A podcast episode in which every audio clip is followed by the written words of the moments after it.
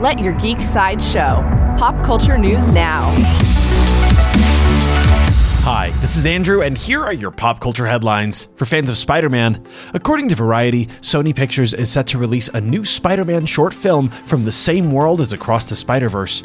Variety says that in the short, Miles Morales struggles to balance his responsibilities as a teenager, friend, and student while acting as Brooklyn's friendly neighborhood superhero. After a particularly challenging day living with these pressures, Miles experiences a panic attack that forces him to confront the manifestations of his anxiety and learn that reaching out for help can be just as brave an act as protecting his city from evil.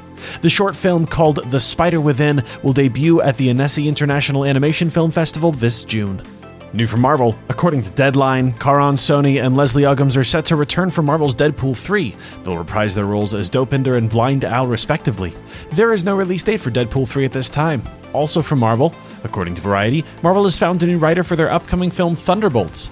Lee Sung Jin will step in for Eric Pearson. Thunderbolts will shoot into theaters on July 26, 2024. And finally, from Marvel, according to Deadline, Arty Froushan is joining Marvel's Daredevil Born Again. The outlet reports that he's set to play Harry, a main character opposite Charlie Cox and Vince D'Onofrio. There is no release date for Daredevil Born Again at this time. This has been your Pop Culture Headlines presented by Sideshow, where pop culture is our culture. For any more ad free pop culture news and content, go to sideshow.com forward slash blog. Thanks for listening, and don't forget to let your geek side show.